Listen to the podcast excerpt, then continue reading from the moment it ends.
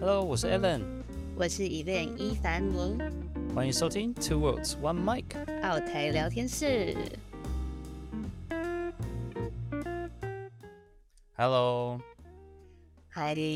哇，最近知道你感冒了， oh, yeah. 所以我们呀， yeah, 就是我先感冒，然后你再感冒嘛，所以我们呃隔了应该有两周没有录音。那我也在这一段时间有在关注你，然后也有听到你说哦，你呃前些阵子其实应该也不是前些阵子，应该也是好阵子了，就是你换工作了。你之前说你就是离开了之前的工作，在家开了一个重完清班嘛。嗯，所以今天是要来聊聊我的工作。耶、yeah. ，OK， 哦哦，什么是重完清班啊？你说重完清班听起来好正式哦，嗯、啊， um, 也对啦。其实因为安亲班就是 daycare 嘛，就是像小朋友白天送去，然后晚上送回家，嗯、这算是我的我的副业吧，所以可以说是所谓的、哦、英文就是所谓的 side hustle， 就是你要说斜杠也好啊，都都行。所以它这个东西我已经做了也快四年了吧，基本上就是就是一个嗯，我也不知道怎么讲，安亲班对，就是安亲班，所以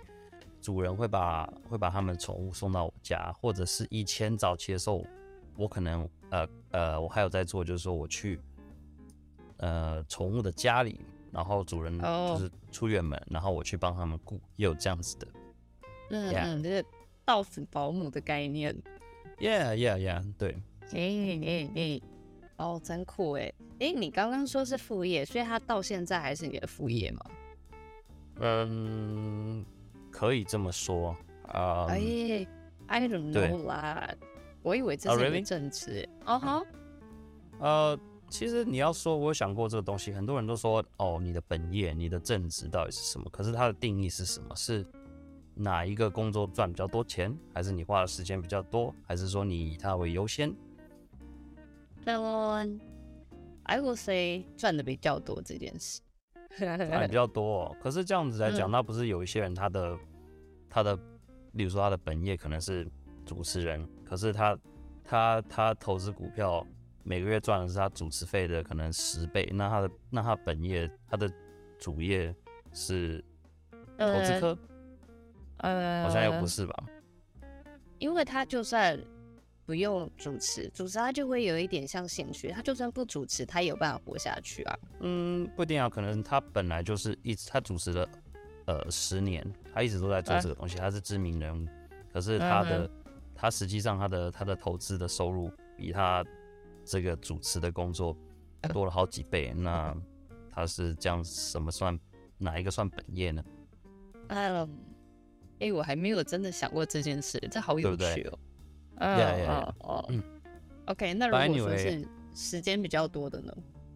嗯，我自己是觉得应该对我来说，本业就是你你固定输出吧，然后你可能比较不是那么被动的，也不能这样讲，因为很多人的斜杠可能都是都是主动式收入。嗯，嗯但是可能。我觉得就是看哪一个工作或哪一份收入是你比较需要，就是放手下去做，然后必须要你亲呃亲力亲为，是这样讲吗？啊哈 ，Yeah， 嗯，把 anyway 说到这个啊、um, ，其实所以之前我就是一直都是像这个上班族，然后一直都是有在尝试或是开发不同的副业或是所谓的 side hustle。啊哈。可以是被动的，或是或是嗯，或是主动的。像我以前很久以前，我也有在网上经营，算是尝试学习经营过微商啊，嗯，贩售一些一些私，就是别的国家市场上呃的一些。我记得那个时候是做什么？是卖第一个东西卖的是美容面膜吧？那三对对对对，类似那样的东西。那我的实际背景就是大学，嗯，就是我修的是药学系的，所以我出来就是自然而然就是成为考试，成为药剂师，工作了几年。嗯嗯嗯。我中间其实这个可以可以，嗯，做过的工作可以再挑出来分别细讲。可是像像我中间有，例如说药剂师 part time， 然后然后分出来的时间我就去做别的工作， Alright. 也不能说是副业，因为我有我也有同时做过嗯药剂师，同时做过调酒师在一起，所以等于说两个都是我的，也不能说嗯调酒师是我的副业这样子，所以我尝试过很多东西。Yeah， 那宠物安亲班这个东西是在澳洲，这大概三四年前开始的吧。那时候就是就是一般算是一般上班族，然后我就觉得想要开发，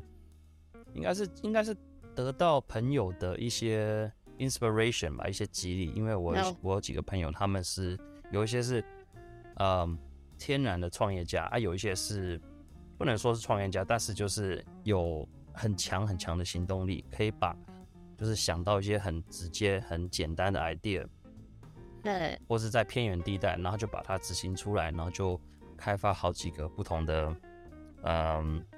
斜杠收入。对，那我记当时我记得就是这个朋友就讲到说，哦，他当当初他他到澳洲的时候，他就什么都干啊，什么呃除了本业以外，他就有。他还会去做，例如说，呃，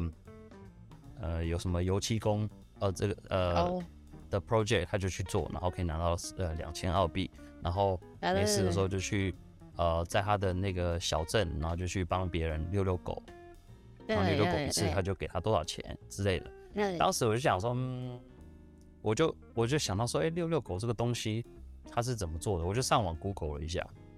然后呢，基本上我所有的。这方面的业务现在、啊、都是通过一个一个科技平台，说科技平台就是个 app， 有点类似像 Airbnb 这样子。Airbnb 就是你你你有需求你要住呃你要住宿你就上网搜寻嘛，然后你就会看到那附近有什么样的啊、呃、物件，什么样的住宿的地方，然后你就看图片，看他以前的 review， 类似这样的形式。然后你住完之后，你的你付的款才会平台才会就是被呃拨给，就是算是一样，有点像第三方保管一样，它才会拨给那个业主。嗯，所以我这个形式有点像是这样子，我并不是自己去什么登报纸啊，或者是说口头宣传，我就是通过一个一个某某个公司开发的一个啊宠物 pet sitting 的一个一个 app。然后就开始，然后就登记我的 profile， 然后呃，慢慢的，呃，一一开始也是比较幸运啊，因为一开始没有 review 的时候，你很难找到有有客人会来，就是点你的 profile， 跟你说，哎、欸，我要，我想把我的狗送到你那边，或是你可不可以来我家帮帮我照顾？对，嗯嗯，就是这样子开始的。哦，这件事情真的是很特别，因为。台湾好像也有，但是我在跟别人聊的时候，我觉得好像不多。就像台湾的那种到府保姆，好像也没有非常非常多。就是大家还是会 care 说，哦，我今天让一个人来我们家带孩子，然后婴儿床还在我的房间，什么 blah blah blah， 会有比较多的顾虑。所以我觉得以风情来说，澳洲好像接受度还是比台湾大蛮多，就是。哦，还有包含，大环境来讲，宏观来讲应该是这样子，没有错。是，还有包含就是，我觉得澳洲、纽澳或者 maybe 就是呃西方人比较重视呃个人时间或是伴侣时间，所以他可他们比较愿意花钱找保姆，或者是就像像你这样子宠物安亲班，把他们平常就要花心力照顾的孩子也好，狗猫也好送出去。就像你说，就是你在说的是像那种，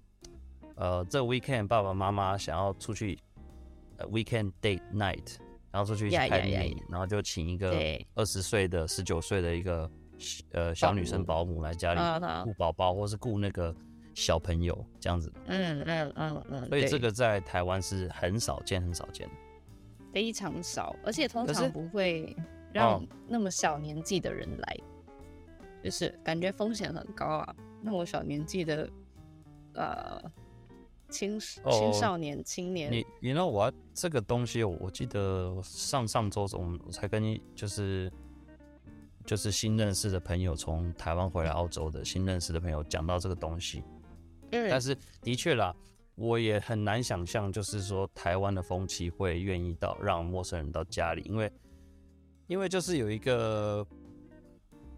不信任感吧，跟一个可能诈骗。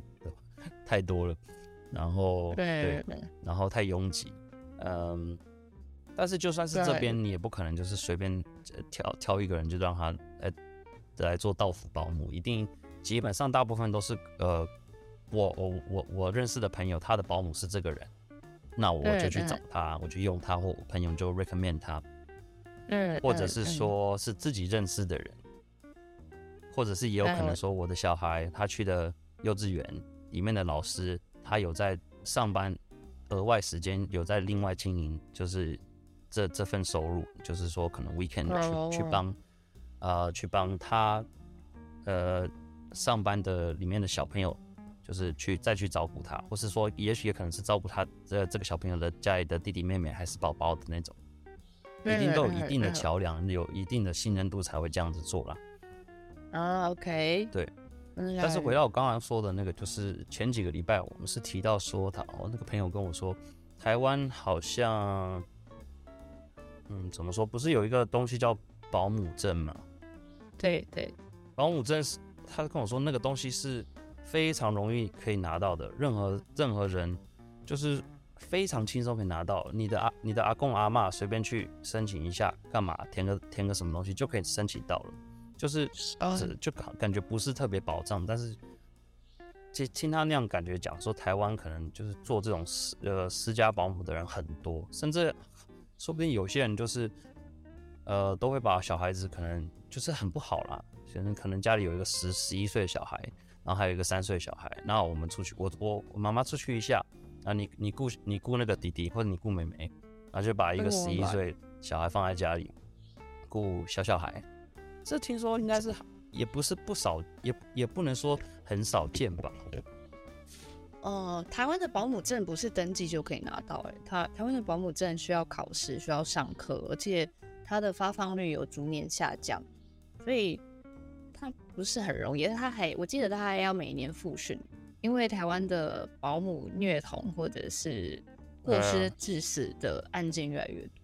所以我没有听过登记就可以拿到证的，一定都是要上课、呃、要训练。应该可能不是登记而已，应该还是要做一些 training。但是那个 training 它到底有 ，I mean 它的 training 真的 OK 吗？还是它它会做那个背景调查吗？呃，背景调查应该是没有，但是一定要上课才有办法考过。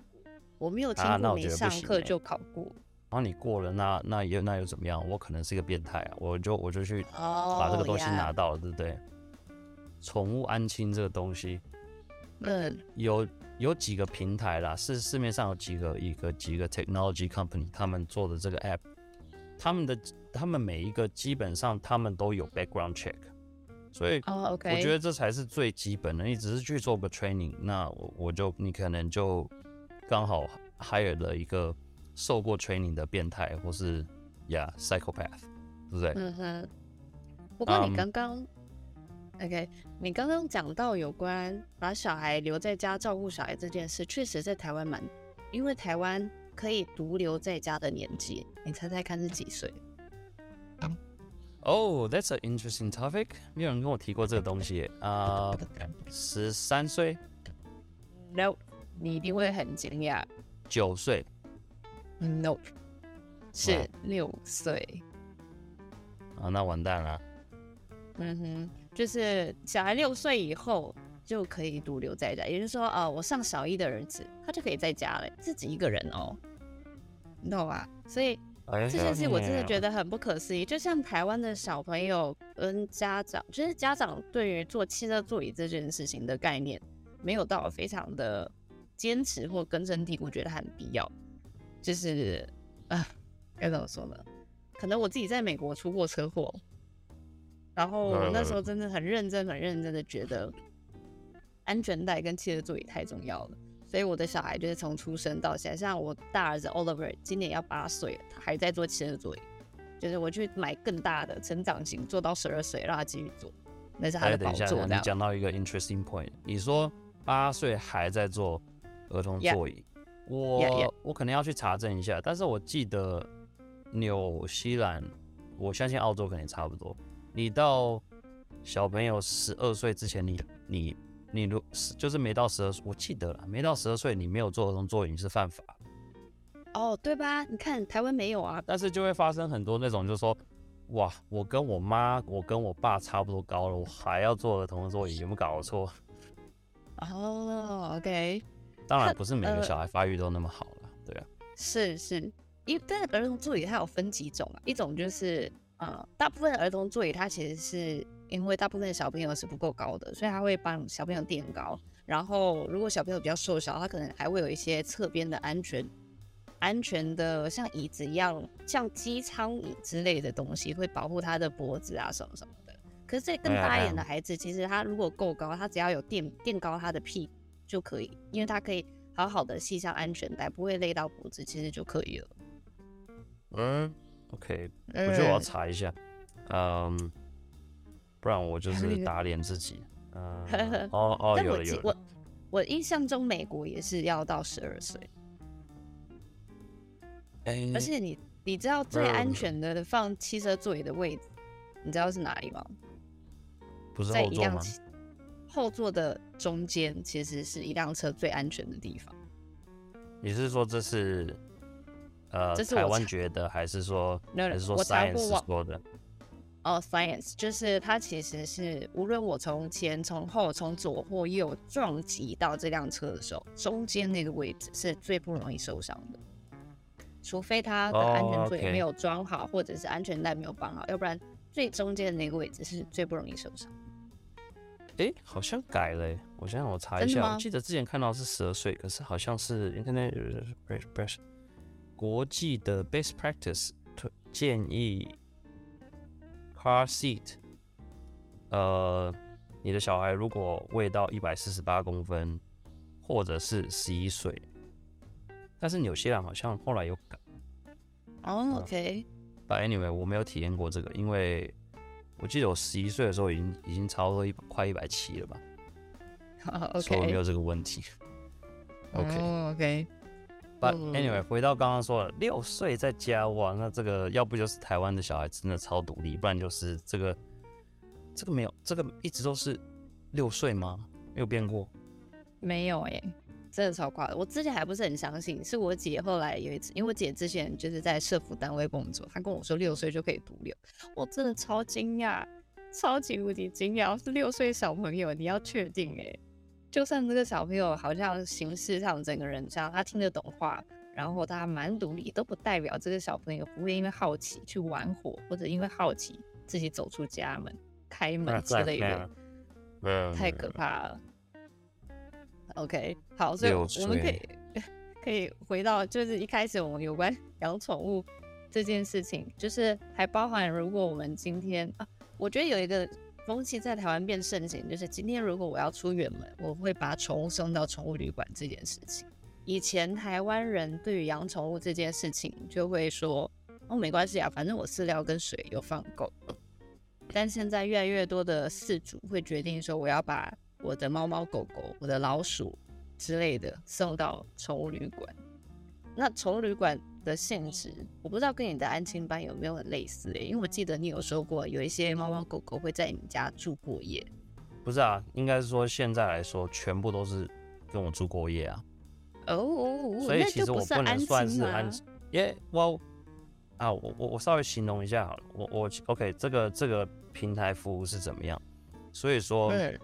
他嗯，我在上面就开一个 profile 嘛，我的档案。然后有很多地方我要输，我要填我的资料，我要 set up 的时候资料，我放很多图片，然后有点像是我的一个 LinkedIn 一样，我的一个，嗯、你知道 LinkedIn 是什么吗？我知道。Yeah, yeah, OK， 就是我的经验，我的稍微介绍我自己，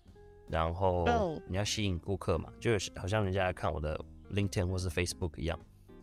然后会看到你有多少 review， 呃，然后你可以选择你要提供什么样的的呃服务，所以说可以有呃再来我家过夜，或是说我我也接那，或者是你愿不愿意开放那种服务，是你去别人家过夜。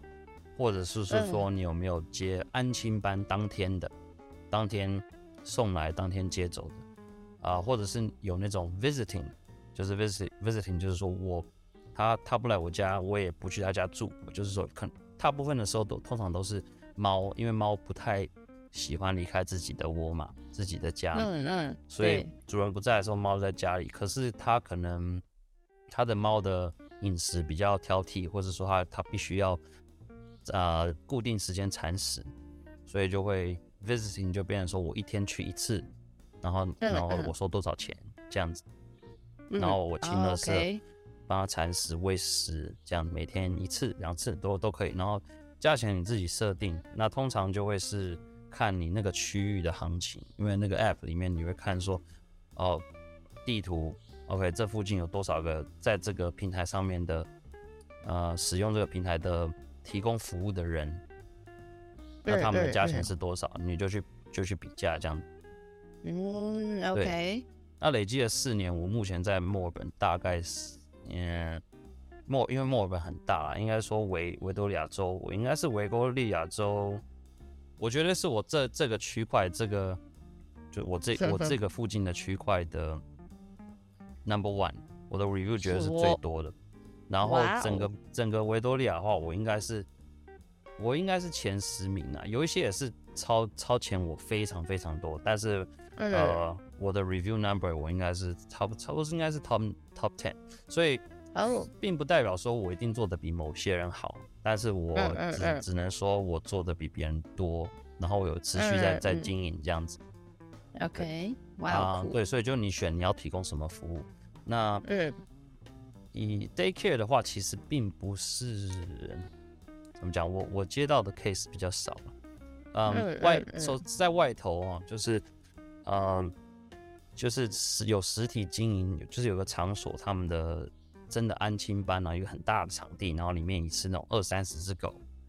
那种场地也有。那那种他们也他们就只做，他们就是所谓真的所谓的安亲班，他们就只做当天接送。嗯嗯，那另外一种就是算是他们叫叫做 dog kennel， 算是中文俗称就是狗旅馆嘛，但是实际上你感觉也不像是旅馆。那这个平台类，或是我现在用的这种平台，它的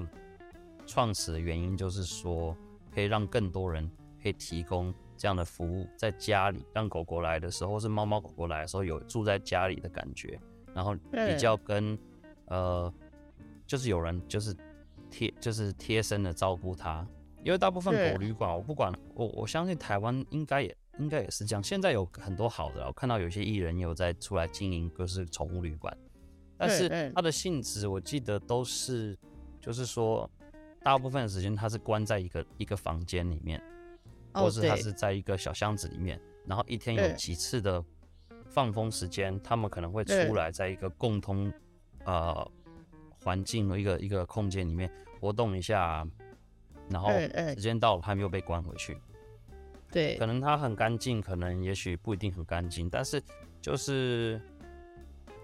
怎么讲呢？很多主人他们不一定会选择狗旅馆，因为他们这这其实有一些宠物，它它并不是很喜欢这样子的形式。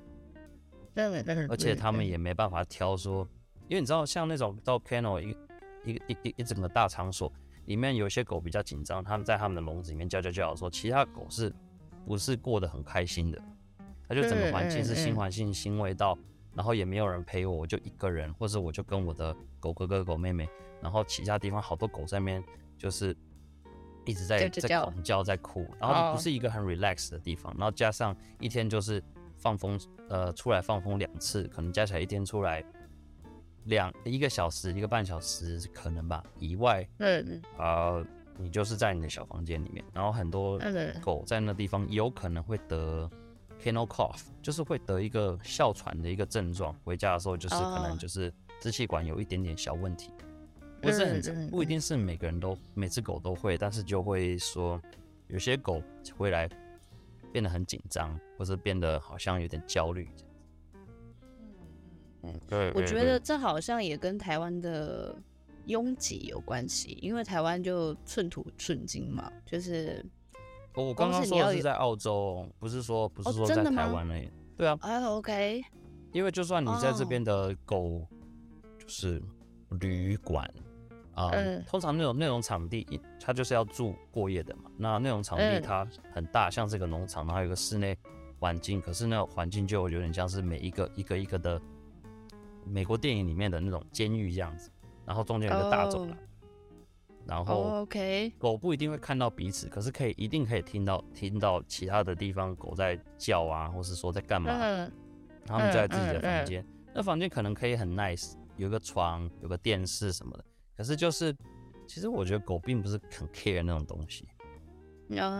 它就是要舒服，它要安心，它有人跟它玩，它有可能不想要有人跟它玩，也有可能啊，对，然后通常那种地方可能在一个农场。对，哦 ，OK， 对，哦，哇哦，那我其实我也不知道台湾怎么样，因为我其实没有把我们家的猫送到旅馆过。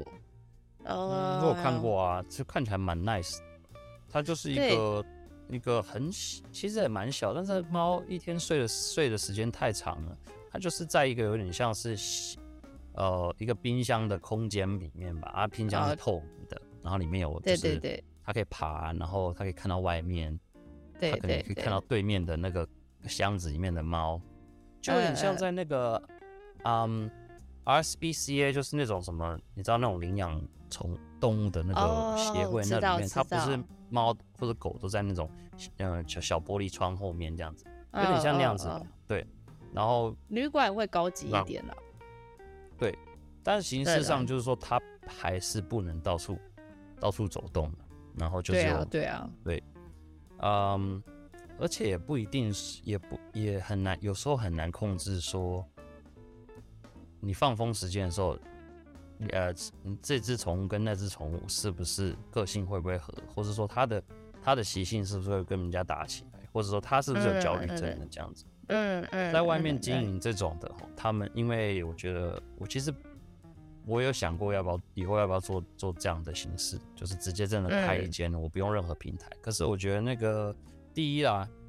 那个 business model 对我来说，嗯，利润感觉有点低。然后第二个就是说你，他他其实，呃，你就是你就是不能离开了，对对，然后你也不能请太多人，因为你请太，因为因为他还是有一个价钱上限的嘛，你不可能一天晚上。收、so, 哦，嗯，我因为要多请人，那我那我你这只狗狗一天晚上就两千块台币，不可能会有人去你那边，就没有人会付这个钱，所以说可能就是你就是收一千到一千二台币，就五十到六十刀，那就是你的上限了。那你你你可能你就只能够一个人或两个人，或者你自己也要每天下去做。对，然后你实际上，你如果直接你那个狗狗旅馆直接五六只狗，你可能完全打没办法打平，因为你还有租金，你还有 whatever 场地费、花费之类的。嗯 ，OK。那相对的，我在自己家经营的时候呢，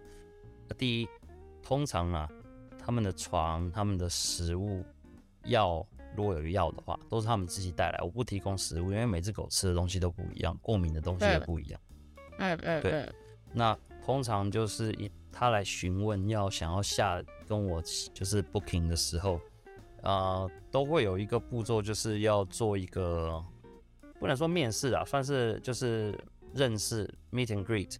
所谓 meet and greet 就是我们见面然后打个招呼，他主人跟因为你没见过主人嘛，也没见过他的宠物。呃，一个是一个是让他安心，一个是让我知呃提供服务的人知道说我能不能 handle 这个宠物，或是说他是不是有问题，我觉得他来会不会影响到别的宠物之类的。好，嗯、um, ，Yeah， 就是就是这样子。所以，但是做久之后，回头客开始多了之后，我就比较没有这个问题。现在就变成说，我已经知道哦 ，Ollie 是什么样个性 ，Ollie， 嗯，呃，他跟别人玩得很好，可是他很吵，或者是说哦，他呃可能遇到跟他比他大的狗，他会是什么样的反应？啊，可能这只狗见过，我发现说，哎、欸，它很容易焦虑 ，sorry， 我, 我没办法接这只狗，我这个 booking 没办法接，就是这样子。哦、oh, ，OK， 哦、oh, ，你很了解这些宠物，所以他们的主人也很信任你。不是这个东西啊、喔，我就是说，这个经营对我来说，经营方式就是，呃，其实你不是在服侍那个服务那个那个宠物，当然啦，你是在服务它没有错，但是你说你说真的，你要为你要带一只狗去走路，你要带一只狗，呃，喂喂一只狗吃饭，这个小朋友都做得到吧，对不对？但是主要是说你跟你你要你的沟通形式，你的一举一动，还有你的嗯，你怎么。例如说他，他狗狗放到你家，你怎么表现？你怎么 update 它？例如说，你的 Line 或 WhatsApp， 你有你有多定期给他一些 update， 给他看一些 video 或是一些照片，还有就是形容、oh. 你你怎么跟他面谈的时候形容说你是怎么你的一天长什么样子，让他对你有信任， okay. 因为你其实是在服务嗯主人的不安嘛，对不对？嗯嗯嗯，而并不是真的在服务这个狗。因为这狗、嗯、可能十十二岁小孩也可以喂它吃饭啊 ，it's very easy。嗯，对对对。哦、oh, ，OK， 哎、欸，其这这个跟我之前想象中的观点是不太一样的，因为我之前的想象就是 ，OK， 它是这样的工作，应该是我就是针对狗、我猫，针对宠物，我没有想到它其实在更背后的那一层，其实我在做的是服务主人，在安抚他的不安，因为它跟他心爱的宠物分离，所以他需要被安抚、嗯。这真的有点像是送保姆，就是也没有说到他多不安啦。但是其实你自己想想看嘛，嗯、就是你，呃，他宠物送到你家的时候，他也不知道你不管你做的好不好啦，你真的做的我、嗯嗯、就是最棒的，主人看得到吗？他看不到啊。但是是你表现给他，嗯、让他觉得你这个人很 professional， 你这个人很 friendly， 很 flexible， 然后你不是一个。态度很硬，或是你是一个哦问一问三不知的人，那他就 OK，、嗯嗯、他他觉得不错，他就愿意把呃就是跟你他他需要，例如说他需要一个礼拜 holiday， 他需要离开，那他就愿意 OK， 那我这个单在你这边做，让你做这样子，嗯、让你接这个单，嗯 okay、对他可能还还要他可能还会去看别的别人家，对，嗯嗯。对，但大部分来我这边， oh. 而且也 不, 也不是说大部分、啊，应该很多人觉得 OK 了，他们也不会太 worry， 他们就 OK 了，我就可以接受，他就 OK， 那这个狗狗就来你家这样子。嗯嗯对。不过到现在这个阶段，他们其实看到我的我的评 review 的数量跟里面，因为 re 嗯哦，然后流程是这样，然后狗狗送来，照顾完他把它接走，那他就要。留 review， 然后平台才会把钱，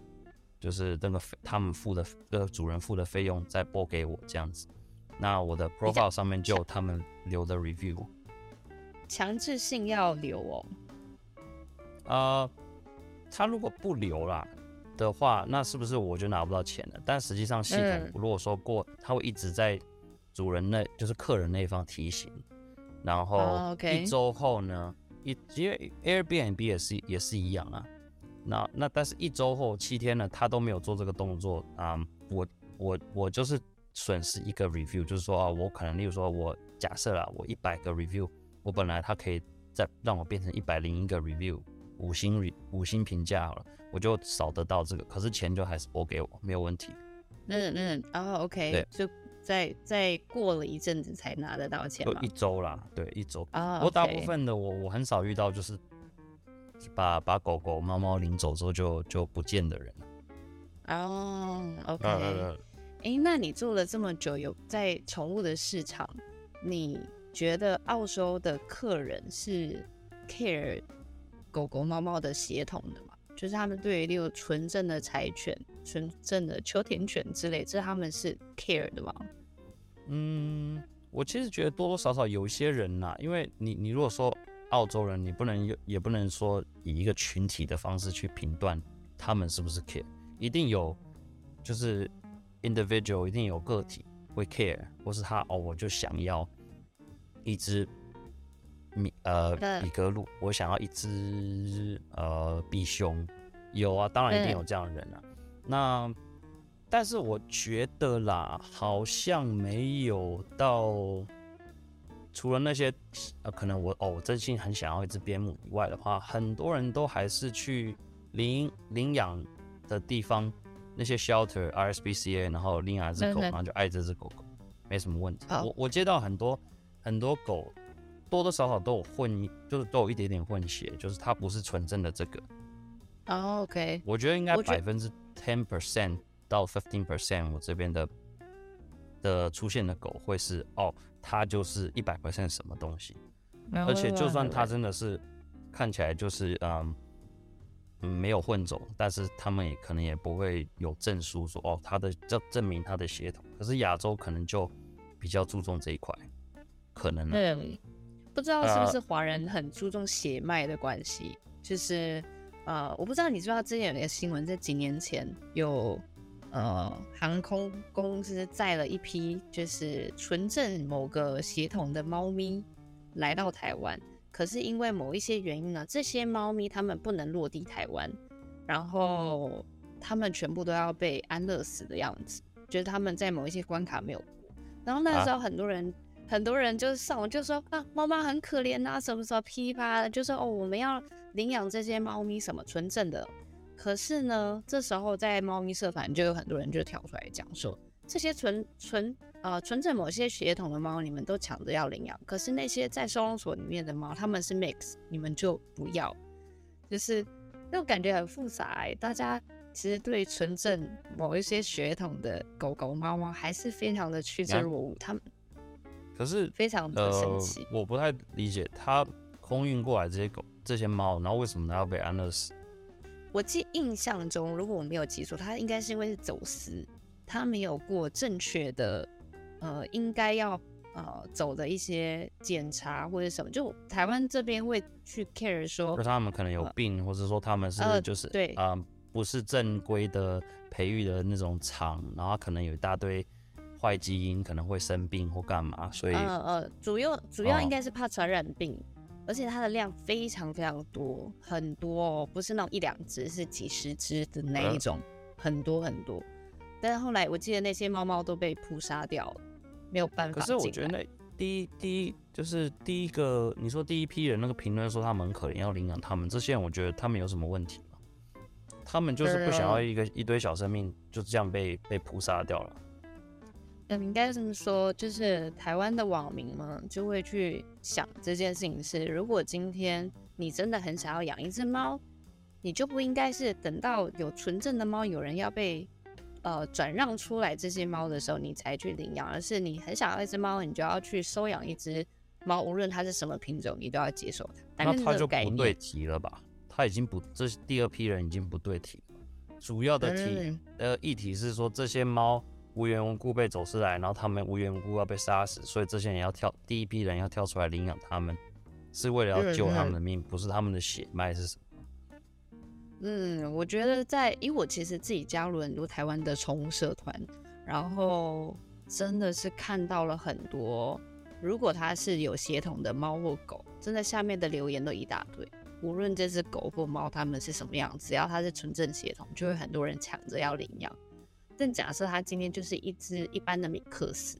它可能好几个月、好几年都没有人要领养哎，它是一个风气。你、嗯、说到这个，就是我那句话叫什么？就是领养什么胜过选择领养而不是购买，是吗？是是这句话吗？呃呃，它是领养代替购买。对。我记得应该是去年还是前年，我有看到，就是应该是美国还是澳洲的，我忘记哪个国家，反正是西方国家有一个影片，在以一个嗯饲主的角度，还有以一个好像他们是哪一个制作团队，他们在讨论就是领养代替购买这个议题，说现在这东西好像风气有点怪怪的，就是说这个主题本身没有问题 ，it's fine， 但是。那些领养机构啊，把这个程序跟这个这个过程搞得太太困难了，甚至太歧视人了。但这可能也是一个好处，等一下我们可以讲，因为在呃某些国家，我们这边我可以讲啦，其他国家我不一定。但是你不是要领养就可以领养，你要过很多关，你要你还要证明你的收入，你还要你还要告诉人家说你你现在是结婚，还是说你接下来的计划是不是要生宝宝？你要生宝宝的话，你的财财力 O 不 OK？ 然后接下来你要干嘛？就是有一些机构会把它搞到非常的困难，甚至有点歧视你这个人，他们就就就变得让让那些原本想要领养的人不得已去购买。他们在讨论这个议题。嗯嗯，台湾其实如果是到收容所去领养，因为我跟我姐姐，就是我们的猫基本上都是在收容所领养的，是我我们家的第二只猫。后来我是跟一个呃。我想要讲那个叫什么动物医院领养的。那台湾的收容所其实很好，你就是跟他们预约的时间，然后过去看猫或狗啊，你确定了，那他就会告诉你说，哦，这只猫或狗的习性是这样，如果你可以接受，那我们就可以签同意书，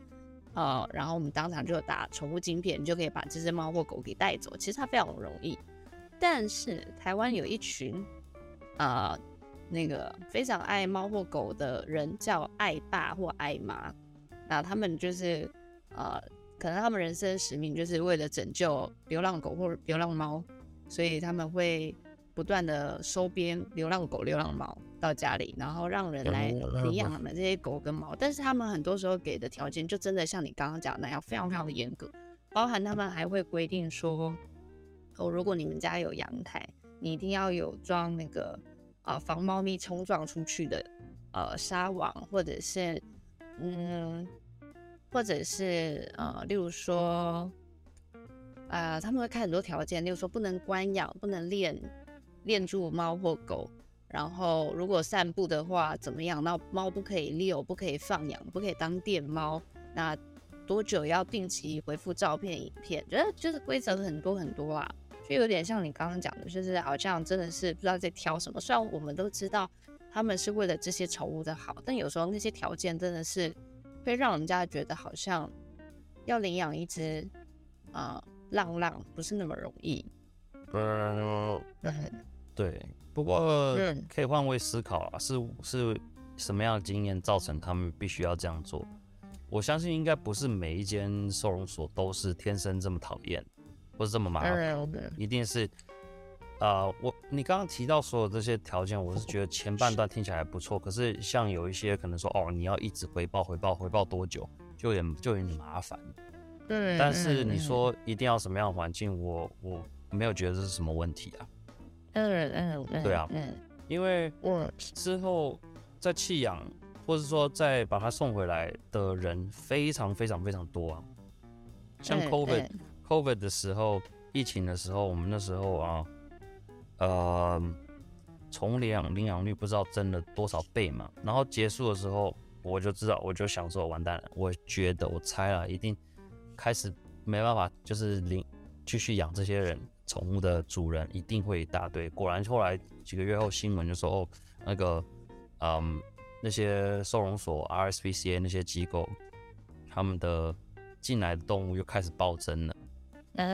他们不一定是因为不一定是因为他们没有经济能力，可能是原本他们在家在家工作需要一个伴侣，接着解封之后他们要回去上班，他没办法陪这只狗，他觉得对他不好，然后就把好陪再把他送走。OK， 那我顺着你提到这个议题，想要问一下，就是呃，退养这件事情在澳洲是普遍大众可以接受的吗？其实我想这些东西都不能说用偏不偏，因为都是这都是个体的，或是群小群体 的, 的都有不同的 opinion， 所以没办法说我们这边就是怎么样。对，嗯对、啊、嗯 ，OK， 因为在台湾啊，我看到很多的呃宠物社团，只要是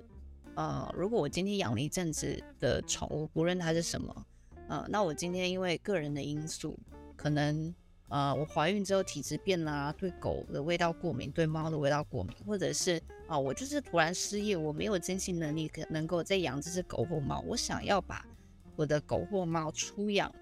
就是让其他也爱他，然后有经济能力或者不会对他味道过敏的人来领养的话，这样的人都会被踏伐、欸、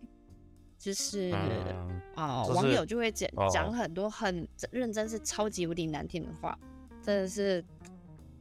这种东西会讲就会讲这种话，后会踏伐的人又永远都会踏伐，在哪里都一样，一定会有一些一些网上的人会这样子，一定，但但是你干嘛要 care 了，对不对？但是它是它是一个全面倒的风气，它不是说哦一两个人出来讲，而是可能我发出了这个文章，十个人十个人都在讲，你不应该做这样的选择、嗯。你要考虑一下说，都是什么样的人加入你那个发声的的社团或是那个平台，因为可能没有这样的观观点的人，可能只是没有出现在那个平台，或是在呃选择没有不上网评论，因为他觉得没什么问题。那他没什么问题，他就不用出来发声了。我其实同意你说的，但是因为我加入的社团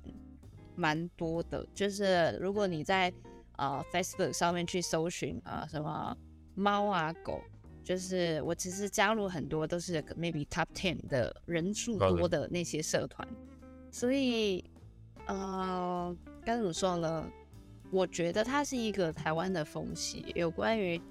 呃帮猫狗找新主人这件事情，很多人是没有办法接受，因为个人因素。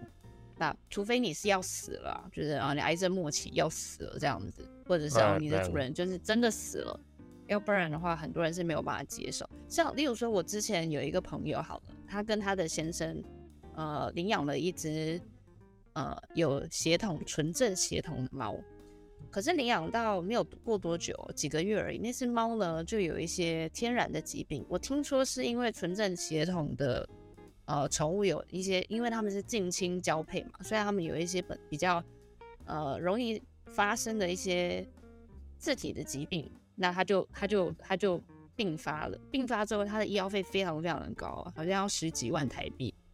我的朋友他没有办法负荷。所以他就在网络上帮他的猫找新的主人，他也被骂，就是他没有办法负荷，但他希望他的猫可以活下去啊。然后那些人就会说：“你当初领养这只猫的时候，难道你没有考虑到它要花多少钱吗？你没有经济能力，为什么养这只猫？什么憋巴巴的？”然后我就想说：“天哪，我的朋友已经这么难过，他也在做他能做的努力，但是他还是被骂了。”哦，非常的不知道该怎么讲，这些人你知道吗？我知道他们非常爱这些猫跟狗，但是很多时候我觉得他们好像有一种把人看的猫狗不如的那种感觉。这本身就很不合逻辑嘛！你你你这个人他是有用心的，那他没有，他后来事情的人生本来很多东西都会变动嘛啊，那变动了之后他有一定的负责任去做了一些事情，然后帮他找新主人，而不是直接丢在桥下。然后当他做出合理的事情，不然你要他饿死，就是这这就是一个基本逻辑的东西。我是觉得，像我自己在看呃网上那些文章，关于台湾的，或者说一些有 YouTuber 拍拍这些影片的，我是觉得还是有一部分是还蛮正向的。然后就是看的人的留言也都还还 OK。但也有一些就是像你讲的那种，所以完全就是这就是马后炮啊！你现在这个人没办法负荷，或者说他对猫，简单一点讲啊，他对猫后来发现，因为有些过敏，过敏不要讲猫过敏，过敏这个件事本身就不是说，呃，现在没有，以后就不会有，对不对？嗯嗯嗯，对。那你今天就对他过敏，那你没办法，那你没有把它就是随便就是到野外丢掉，你是去找一个管道。让他找新主人，或是给他更好的家 ，maybe 他的主人自己也伤心，但是你没办法，你必须要这样做。那我自己的觉得啦，这边的体验应该是比较正面的，去就事论事啊。啊，你现在要解决问题就是这个，那那就、嗯、share 这个 post， 或是就去就去转发，或是说，嗯，看说有没有人要要领养这个这个这只猫啊，它长这个样子啊。之类的，你在那边讲，他也比较少看到有人在那边讲说，哎呀，你一开始就不就是这没有完全是不是一个建设性的一个评论吧？嗯，会不会是真的是风情不一样？没有，如果这样讲，我觉得就就就把就太太黑台湾人。我觉得这样的人应该都都是有，对，没有。由于时长的关系，我们今天的 podcast 先暂时告一段落。那我们下集再延续今天的宠物主题。谢谢各位今天的收听，那我们下集见喽，拜拜。